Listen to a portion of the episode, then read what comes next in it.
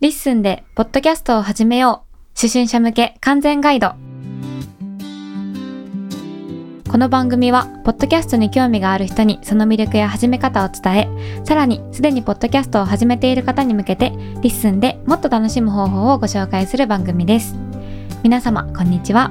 こんにちは、リッスンの山本と、近藤です。はい、えー今回はポッドキャストって聞いたことあるし楽しそうだけどよくわからないという方に向けてそもそもポッドキャストってなんだろうどんな人が使っているんだろうということについてお話ししていきます前回はね、まあ2人の自己紹介も含めて、ポッドキャストの魅力についてはいちょっと広く話しましたけど、はい今回は、ポッドキャストについて、ポッドキャストについてはい、はい、はい、っていうお話をしていきたいと思います。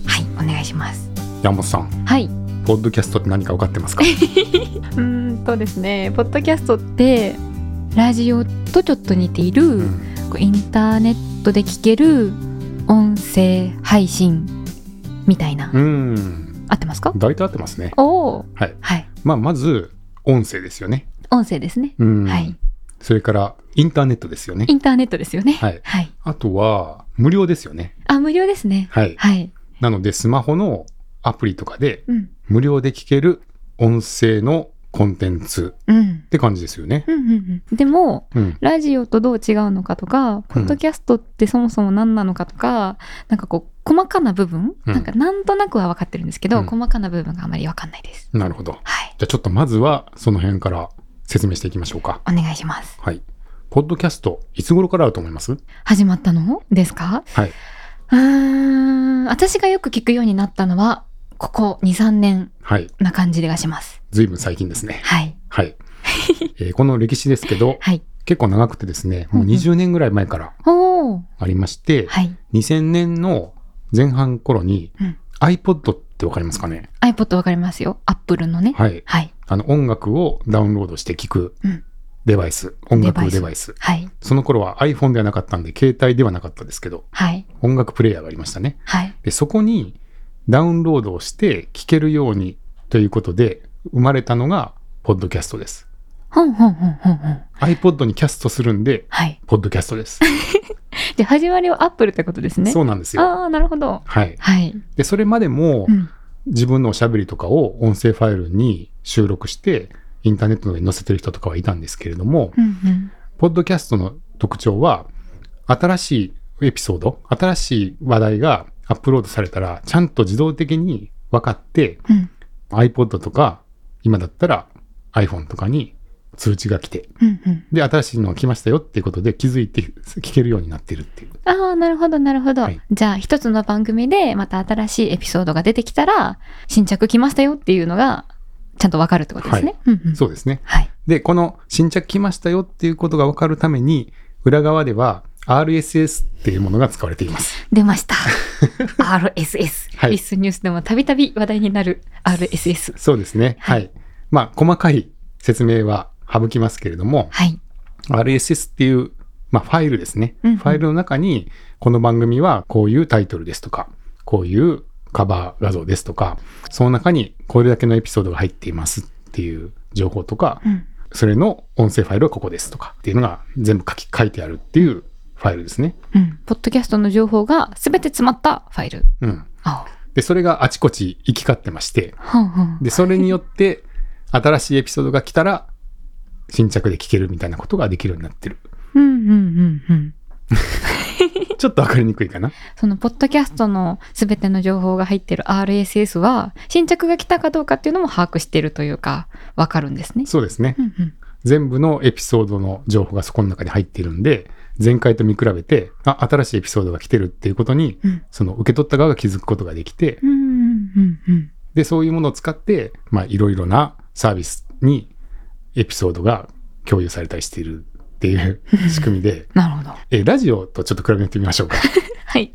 ラジオはうん放送局が電波で流しますよね。はいはい。うんうんラジオ局のアンテナから空気中の電波でうん。流して、それをアンテナで受信するじゃないですか。はい。だから、まあ基本的には同時に聞くしかないうんうん。ですよね。配信されてる時うんに一緒に聞くしかない。はい。で、今はラジコとかでちょっと遅れて聞けたりもしますけれども、はい。まあ、基本は放送なんで、まうずん放送局の免許があるラジオ局しか放送できないし、うんそれを電波で配信してると。うんうんでも、ポッドキャストの方は、まあ、音声ファイルをインターネットにアップロードして、えそれを、まあ、さっきの RSS っていう仕組みで、いろんなアプリに配信できるんで、まうんあ、それでいろんな場所で聞くことができるっていう。うんうんまあ、簡単に言うと、動画で言ったらテレビ局と YouTube みたいな関係でう、んうんそれの音声版みたいな形で、うん免許のあるところしか配信できないラジオに対してうん誰でもアップロードすれば配信できるポッドキャストみたいな、うんなるほどなるほどそんなもんです。わかりやすいですはい、はい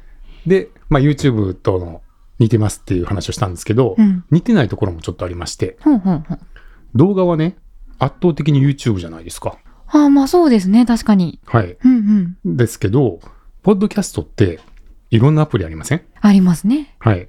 あの実際ね、えっと、今一番日本で使われているのは Spotify って言われてるんですけど、うんまあ、Spotify で聞いてる人も多いですけど、iPhone に最初から入ってる Apple Podcast とか、うんうん最近はあの Google Podcast がはい YouTube Music に統合されようとしていますけど、あはいまはあ、い、 YouTube Music でも Podcast は聞けたりとか、うんあと Amazon Music でも聞けたりとか、うんまあ、大体この4つが4大アプリだと思うんですけれど、うんうんそこにね、同じ番組が全部入ってたりするじゃないですか。ああうんありますねはいはいだから、一体、どうなってる のって。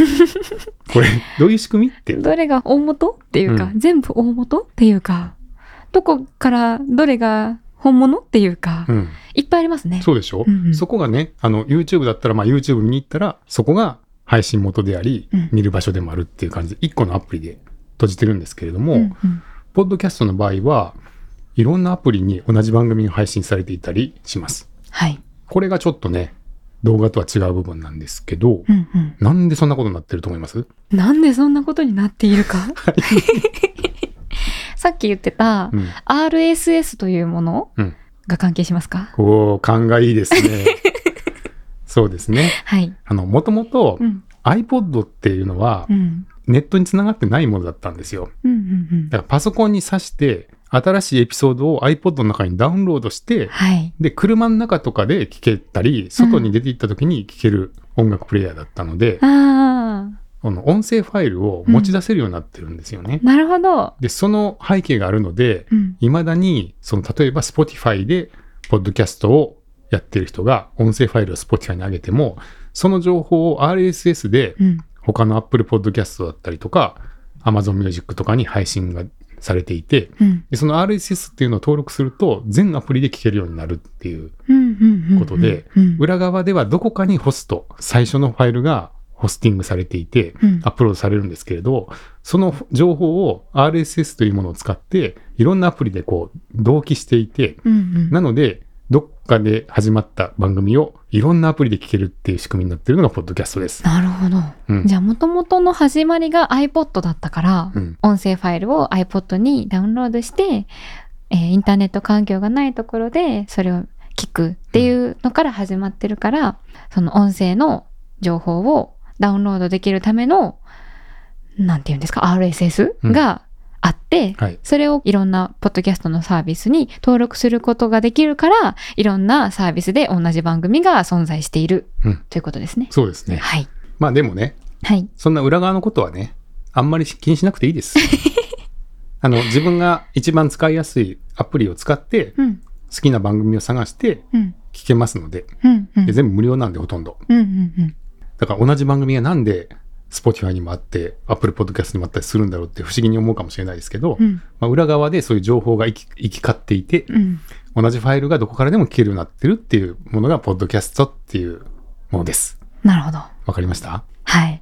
ポッドキャストは、はい。まあちょっといろんな、こう RSS とか、なんとか iPod が元でとかいろいろあるけれども、うんとりあえず自分の聞きやすいお気に入りのアプリ、ポッドキャストを対応してるアプリとかサービスを使って、うんいつでもどこでも自由に聞ける音声コンテンツうん。ってことですね。そうですね。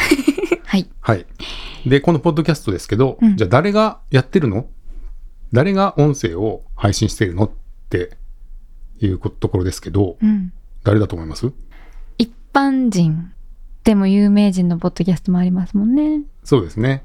誰でも。うん。うん。まあそうですね。ああ、誰でも。はい。あの、有名な芸人さんとかうん芸能人の方とかの有名人のポッドキャストも最近は出てきてますけれども、うんうん普通の人うんもアップロードしてます。うんうんなぜかというと、誰でもアップロードできるから。うんうんうんこれも YouTube に似てますね。そうですね、はい確かに、ポッドキャストの中でもすごく有名な方ともいらっしゃいますし、うん誰でもアップロードできるんで、まあ、普通の人がうん、普通に喋ってるだけのポッドキャストもいっぱい あるとはい、いう感じですけど、うん、それだけたくさんの方がやっぱりやってるんで、いろんなジャンルのね、コンテンツがあったりするっていう、うんうんまあ、そんな特徴があるかと思います。なるほど、はい。っていうポッドキャストなんですけど、うん、今このポッドキャスト、世界何個あると思いますかへえ世界に何個全然想像もつかないんですけども答えははい500万だそうです。ああふんふんふんふん、うん。多いけど、意外と少なくないですかそうですねうん。国内のね、ブログとかだと1000万超えてるんですよ。うんだそれに比べたら、全世界で500万番組なんで、うん少ない気もしますし、そうですねとはいえ、うんラジオ局の番組の数とかに比べたら、うんめちゃくちゃ多いなっていう、そうですねそれはめちゃくちゃ多いです、ね、探しきれない感じも、まあ、感じますし、うんうん、まあ、その間ぐらいの数ですね。うんで、このポッドキャストを聞いてる人も増えてまして、うん今、全世界では、なんと5億人ぐらい5億人になってきてると。うんうんうんで、まあ、一部の国ではどんどん伸びてるっていう感じなんですけど、うんうんじゃあこのポッドキャストを聞く人が一番多い国はどこでしょうか一番多い国は始まりが iPod っていうことからアメリカ当たり。やったおめでとうございますあり。がとうございますそうですね。はいアメリカがなんと1億人らしいです。おおあじゃあ5分の1はい。うん5人に1人はアメリカの人が使ってるらしいんですけどう、んうんこれはちょっとね、アメリカならではの事情がありまして、うんアメリカはポッドキャスト先進国なんですよ。うんそれはなぜかというと、車で移動する人がすごい多いからなんです。うんうーんうんうんうん車ってね、なかなかさすがにディスプレイ見るわけにいかないじゃないですかう。んそうですねなんで耳は開いてるけど、うんまあ、運転しながら何か聞きたいっていうことで聞かれる方がすごい多くて、まあ、はい昔からね、オーディオブックとか、その温泉コンテンツの市場がアメリカってすごい大きいんですけど、まあ、ここに来て、ポッドキャスト聞く人がまあ1億人いるっていうことで、うんまあ、すごい、ポッドキャストの一大先進国になってるとあいう感じですね。あなるほどはい。はいで、じゃあ一方の日本では何人ぐらい日本で聞いてると思いますはか何人はい。日本の人口は1億2000万人です。 500万人お少なくいきましたね。 えっと、音なるさんと朝日新聞さんのはい調査によると、うん国内ユーザーの推計が1680万人だあそうです。思ってたよりも多かった多いいですね。はい。はいそしてね、あの、年齢的には結構若い人が多いらしいですね。うんうんうんうんということで、まあ、結構若い人中心に最近、まあ、さらにこう、聞く人も増えてるらしいんですけど、うっんていうのが、まあ、ポッドキャストですね。はい大体わかりましたかうんまあ大 体インターネット上に、うん。のいろんなアプリとかサービスで聞ける音声コンテンツであり、うん。特にポッドキャストを聞いてる人はアメリカに多くて、うん。日本は1600万人ぐらいうん。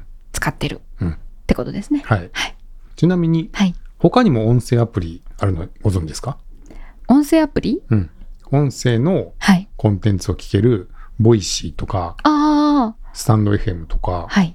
ラジオトークとか、うんうんそういうアプリもあるんですけど、うん聞いたことありますか聞いたことはあまりないですね。あ、そうですか。はい。お名前は聞いたことありますけうど。んうんまあ、こういう音声コンテンツアプリっていうのがうん国内では出ていて、うんうんこれは結構日本独自のアプリなんですけれども、うんまあ、そういうのもあの結構利用者が増えています。はい。で、これは厳密には、ポッドキャストとはちょっと違うと、まあ、大体分類されていて、うんまあ、特にボイシーさんとかだと、うんそのボイシーのコンテンツはボイシーの中でしか聞けないので、うんうんさっきみたいにその RSS を使って他のポッドキャストサービスで聞いたりとかできないので、うん。まあ、ボイシーはボイシーのなんか島があるみたいな、ああ、はいはいはい。なんかそういう分類になってますね。うんうんうん、で、ちょっとややこしいのは、ラジオトークとかスタンド FM さんは RSS を出せなくもないんですよ。